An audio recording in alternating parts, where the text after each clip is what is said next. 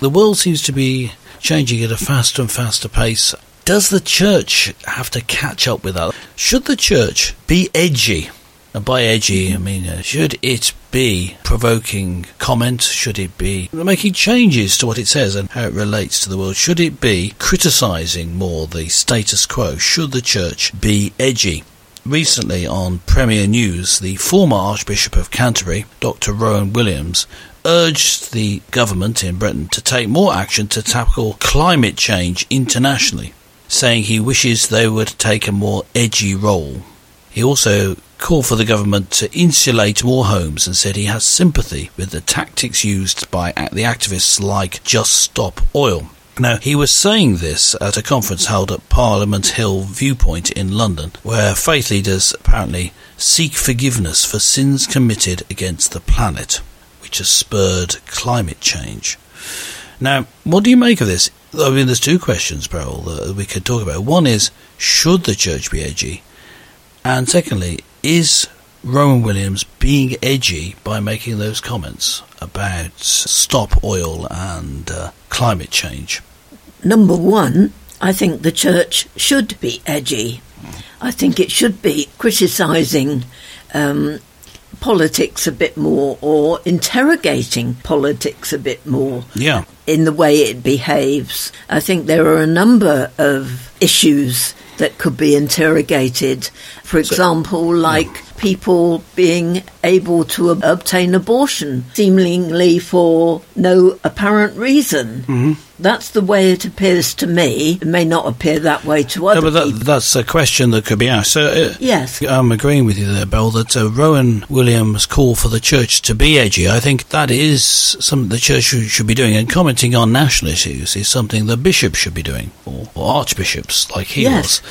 Uh, it is something they should speak out on. What other subjects do you think the church should be commenting on? Um, I think it should be commenting a bit more on why it has this attitude towards marriage, mm. which we've discussed before. What should marriage be? Yeah having a having a proper discussion about the nature of marriage. Yes, yeah, and yeah. Mm-hmm. how it has arisen and why it has had the backing of the law in the context of church marriage and so yeah, on. Yeah, yeah. Why is the law promoting traditional marriage, or it was in the past? Mm-hmm. And yes, and discussion what is involved of in traditional marriage. Mm-hmm. It isn't actually discussed. That is it. New forms of marriage are discussed, but not the nature of the original form, as you no. might call it. Yeah. You chose a couple of examples there.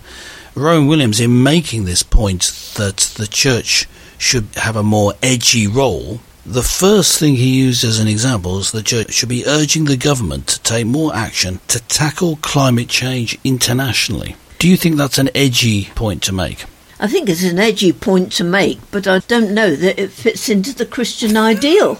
Oh, you think it's a wrong point to make? That's that's what you're saying. Well, yeah, yes, yes, he's he's basically got uh, it wrong. because I don't think anywhere in the Bible are we told that we should be not taking aeroplane flights, for example, or okay. uh, planting more trees, or it doesn't directly teach it. I guess you could derive it from the concept, which is derived from the Genesis narrative of creation, that humanity is a, a steward of the created world, and therefore we have responsibility to look after it. I guess. Yes, broadly. I totally agree with that. Yes. But then climate change, as far as the climate change activists would see it, didn't just start in the last 10 years. It's always a couple happened. of centuries ago when people didn't realise. Are you talking about if it's caused by uh, industry and carbon dioxide levels? That's right. Yeah, yes, exactly. Yeah. yeah. This is what I would say to it, Bill. I take your point that it actually started much earlier if it is due to industrialisation. Mm-hmm. Although I guess that's been increasing. I mean, there was a comment made recently that if you look at the amount of carbon dioxide pumped out into the atmosphere, China has done more in the last 20 years, I think it was, than Britain had done from the Industrial Revolution to that point. Mm. Because, you know, early on there, there wasn't as much heavy industry. Well, Ah. let's take another issue. I understand that uh, wood burners are now frowned upon from a Oh, climate change. Because of the carbon dioxide. Yes, and yet people have burnt wood since time immemorial. Yes, that's true. So he's wrong on this. So I think that's a good point in that being edgy in itself is not a good thing. It's a good being edgy, but you've got to be sure of your ground. You can't just Yes, stir course. things up for the sake of it. Yes, I would question whether he's being edgy uh, here because I think edgy, you've got to speak out about something. But what he seems to be doing there is saying that the government should take more action on stuff that it's already taking action on. He's saying you really should be taking action to tackle climate change internationally. When at the COP meeting, the, our Prime Minister was there uh, doing and saying exactly that, trying to Yes. arrange internationally. or is he people to- really saying the church should be doing something about this collectively? Well, he's saying the church should be urging the government. That is another interesting. So it interesting point. sounds like he's making it an issue for Christians. Oh, yes. He thinks we uh, should urge the government to take more action on climate change. Yeah. But I Um, don't see that as a particularly Christian value. It's not apart Christian. from what you've already said Yeah. about Christians. Well, not just Christians, but the, the whole of humanity looking after the earth and managing it. But if we didn't know that we were mismanaging it, how could we do that? Yes. He uh, does seem to have been quite hot on this issue, if you excuse the pun, of uh, global warming, etc. Back in 2019 on Radio 4, he said that the worsening environmental issues were everybody's problem and just too uncomfortable to face. You know how uh, people go to university? You always get one lecturer who uh, wears a, a leather jacket or something. He's still got a tie and Yes, and smart trousers. He wears a jacket because he thinks he's cool and trendy, right? yes. And he says, "Man, hey man, do this assignment, otherwise you will be docked points." And, and you know, you know, so he's trying to be cool, but he's not. He's actually not on your side. He's just toeing the university line, same as everyone else. and it seems that the ex-archbishop of Canterbury, he seems to believe somehow that he's been edgy by saying what everyone is saying, which, as you say, has nothing to do with Christianity. Even though, and th- this is a key point, I think, that uh, if he were being edgy, he'd be saying something very different. Let me try something on you, Bill. I'm going to try you an example. Here's something edgy he could have said. So you've got all these different interfaith leaders together. They're saying, what should we do about the environment? And he says, in front of them all, he says, now, I very much respect you and your faith and your commitment to safeguarding, protection of God's good creation. But in order to do that, we need to recognize who God is. Because who God is means he would have different plans for creation, wouldn't he? I mean, the nature of mm-hmm. God belongs to him. What does he want us to do with it? The only way you can do that, let me introduce you to someone I know. The Lord Jesus Christ is the only one who can do that. It doesn't matter what religious background you're from. You need to know Jesus to be able to know God. I think that would be quite edgy. And it would also be edgy to say that God is the only one who can renew creation. Think, yes, that's more edgy and Christian. Mm. Yes, It's the sort of thing the church should be doing. Now, we haven't talked here about whether he's actually right that uh, there is a climate crisis and that it's caused by carbon dioxide building us. Is climate change really a problem? That's not the point we're making here. The point is that even his comments are arriving at it from the wrong angle. Yes, it's God's good creation. Talk about God and what his attitude to it is. Isn't that his job as- a religious leader? I know he's not Archbishop of Canterbury, but he, No, but he's regarded as a religious leader. yeah, interesting Yes. how he has a strange view, it seems to me, of Christianity, the environment, and edginess. Mm. There seems to be almost everything wrong in this statement. So it's interesting to see it reported on Premier News. Of course, he will not be criticised for this in, the fact, general public. We're, we're he might be quite applauded. Exactly. And surely he can tell, oh, hang on, there's something wrong here. Everyone's thinking I'm a good guy They're saying these things. Am I doing something wrong? Because when Jesus spoke out, people hated him and wanted to kill him. And Jesus said, People will also hate you as they've hated me. So if we're truly Jesus' disciples, you shouldn't be getting applauded. You should be getting vilified in the press and criticized. You should be hated more than people hate Elon Musk at the moment. if you're uh, not that Elon Musk's a Christian, I mean, uh, in, in, that to that degree. Yeah. yeah. so edginess, edginess is important. We've agreed, haven't we, uh, Beryl? Edginess is important. It's just that you've got to get it right.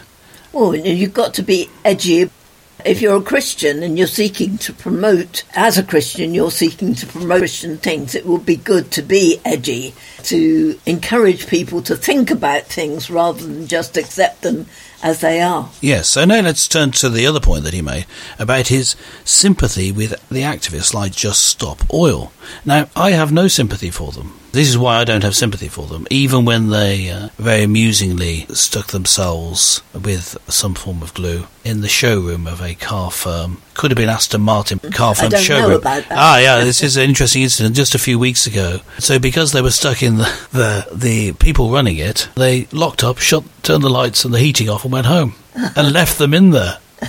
and the people conducting would say, "This is terrible. You know, it's it's really cold. There's no means of us to go to the toilet. Where I've had to do it in a bucket," he said, or something like. that. yeah, but you stuck yourself in there. Mm. They didn't do anything to you. They left you there. I thought that was very funny, but I didn't have sympathy for that because it was their own decision. Yes. And uh, they are deciding to take action on something generally seem to be well educated people. They could read up about it and find that it's all nonsense if they chose. I'm always a big fan, as a teacher, of what's called reading round the subject. So you have the textbook and you have the things you got to learn, but you can't understand it just from that. You read around the subject, you read the similar disciplines. Because if you just accept what you've been told, yeah, you'll be able to answer straightforward questions. But as soon as it's a little bit different, yes. then you won't understand it. And it's especially true with things like this, where there's a particular line taken by the government and you, in this case, are protesting that the government should do what it's already doing, but a bit more alarm bells should ring. Just a little bit of intelligence. So I have no sympathy for them. I don't understand why he has sympathy. If he was saying I have sympathy and that they're obviously deluded fools, that would be different. But he's not saying that. He has sympathy with their objectives, is what he's getting across mm-hmm. there. Which seems to me just extraordinary that he should think that. I wonder if someone told Mrs. Rowan Williams that she couldn't use cooking oil to cook with anymore. What would he say? Yes, maybe he'd be brought into line in that case. Yeah. Now, what do you make of this attendance of Dr. Williams at an interfaith climate repentance ceremony, which was uh, a week uh, or so uh. ago now, as we broadcast this? There are two problems with it. Uh, one is uh, the repentance for climate change. Yes. And the second thing is the interfaith bit. So there's two yes. parts to it. So I see that. What do we have to repent for about climate change, would you say? What is he getting at there? What are they getting at? I suppose in his mind he would see repentance for taking too many aeroplane flights having Changing two large houses that need heating, or even investment in oil and fossil yeah. fuels. I, I, asked about that because our esteemed Prime Minister Rishi Sunak uh, spoke at the COP27, and he referred to I don't know if he used the word reparations, but uh, people often use it to talk about what he was speaking about, and he was talking about Britain uniquely needing to pay out to other countries, um, countries and made a commitment to do it. I don't know if it's actually happened, but uh, this was the proposal that we pay money to other countries because we started the Industrial Revolution. So we've been pumping out carbon dioxide more over the years, which is why I referred earlier to the fact that, in fact, China's pumped out more than we ever did. But in recent years, we started. and they earlier. use a lot of technology but sure, so on. Yeah, but surely uh, listeners will say, hang on, carbon dioxide doesn't cause any change in the climate. Yeah, um, that's not the point here. Even accepting their view that it does, we can say, well, let's do a, a cost benefit analysis, shall we, or a harm benefit analysis. Surely the Industrial Revolution caused countless benefits and lifted people out of poverty around the world. Surely that's of great benefit. And what about the people then in Britain, in the north of England, you'd say, who worked in, in the mills his health was shortened. During that era, the early Industrial Revolution, the average age of a worker there was less than a slave working in another country. We didn't have slavery, but we had people working in, in poor conditions that were worse mm-hmm. than in the mines, in the mills, and uh, dangerous jobs. Surely the families of those people should be paid for the sacrifices they're made if you're going to go down that route. Yes, reparation has got to be equal, Yeah. hasn't it? I would say don't go down that route. No. it's too complicated to work out who should get it. I mean, my family, going back, has worked in the Midlands, in industry in the Midlands, and uh, I think I should be eligible to a large payout now. Because what they started in that industry, you know, ended up with things like the iPhone, what marvels like that. So everyone who has an iPhone should pay a, a slight surcharge to the Cooper family. Mm-hmm. If you, want to go that route, it, just, it doesn't make sense, as I say. when you think about it, all mining of minerals Yeah. and so on like that is an industrial exercise. yeah. I mean, it's not just coal that gets mined. There are other things that get mined Yeah. where people have to go into the ground and Hmm. excavate and to be able to bring out these precious metals. I mean, what yeah. about gold? Gold miners are very valuable. Yes, but are gold mines actually harming the environment, of course, if you're digging holes in the ground? Mm. So perhaps you should pay reparations. I don't know, it, it just gets absurd as you start Yes. to think about it for a bit. Now, the other part, though, we said we'd talk about was the fact that it's interfaith. And what I'd like just to discuss briefly before we move away from this is if you have an interfaith repentance ceremony, we see what you're repenting for, but who are you repenting to? And if it's interfaith, are you repenting to people you supposedly harmed? I guess that's part of it. You can't repent to God because you believe in different gods. That's right. And not only that, these other gods, how effective are they? Can they forgive? Yes, do they have the right to forgive? Now, as a Christian, you have to say, well, I don't believe that. So, although we can have discussions with people of different faiths and none, mm. when it comes to repentance, true repentance needs God Himself, the Creator, to be involved. Yeah, this is a very strange comment by Dr. Rowan Williams, when wanting the church to make take an edgy role, especially on climate change, and then going to an in- interfaith repentance ceremony. What is happening to the church and prominent Christians that they're thinking this, that they're thinking they're being edgy when they're not at all. They're not even standing up for the Christian faith, and they're certainly not behaving as Jesus did because he was perhaps the edgiest person there's ever been. Yes, he certainly stirred up a lot of trouble. But there's another point as well, which is, comes up with other issues. Can we repent of what are considered to be other people's sins? Can you repent for someone else's sins? Yeah, it's interesting that, isn't it? Because it seems to be regularly done these days. Yes. I know that uh, the Archbishop of Canterbury went to somewhere out in the east. I think he's done this a few times and repented of past indiscretions of, of the British Empire and, and didn't know anything about local culture and caused quite a bit of trouble, in fact. But he was repenting on behalf of us, and uh, no, I'm not repenting for it. No.